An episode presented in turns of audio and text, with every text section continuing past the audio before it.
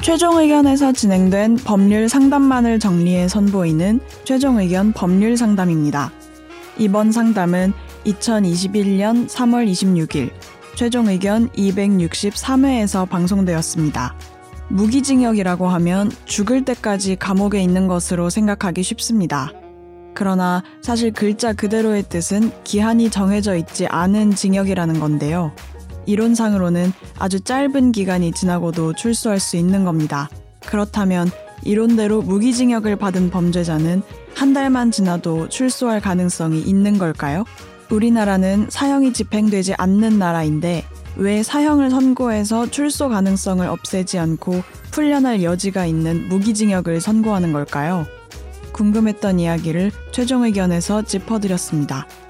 최종 의견에 사연을 보내주세요. 법률 상담해드립니다.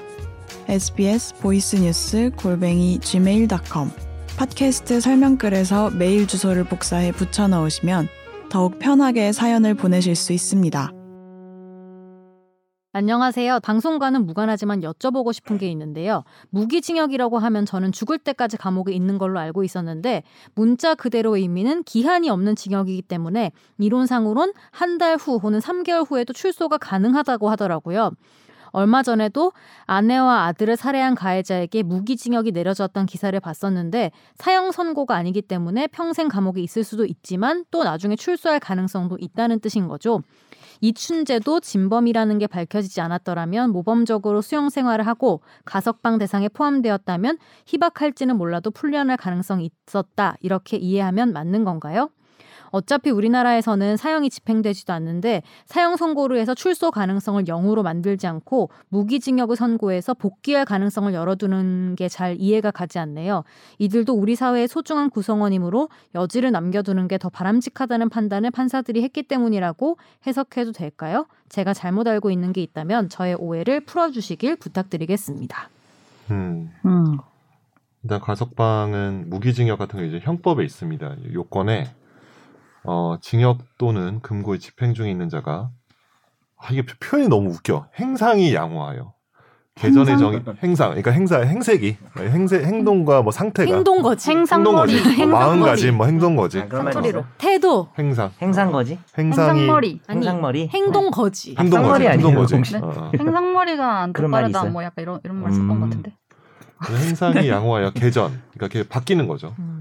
개전의 정의 현저한 때는 무기에 있어서는 20년을 경과한 후에 행정처분으로 가석방을 할 수 있다. 아 그럼 최소 20년은 살아야 20년 채워야 돼. 그러니까 아. 3개월은 안 되고 음, 이제 음, 20년을 채워야지 이제 법무부 장관이 음. 가석방 심의위원회에서 이제 심의를 한 다음에 어, 할 수 있습니다. 네. 네. 근데 그러면은 음. 이춘재도 그때 왜 그랬었잖아요. 되게 모범적으로 아, 잘 그 친구. 지냈었고 어, 그러니까. 나올 수도 있었다고 막 이런 어 식으로. 그러니까. 근데 이제 나왔었는데. 밝혀 밝혀졌으니까 이제 못 나오겠죠 영원히 그 친구는. 네.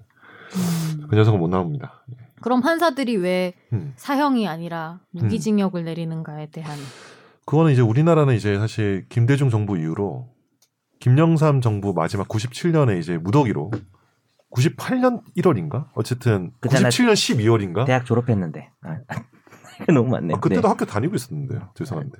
나요? 네. 나 어- 언제까지 다녔는지 본인 어떻게 알아요? 어, 왜냐면 제가 학교에서 봤으니까.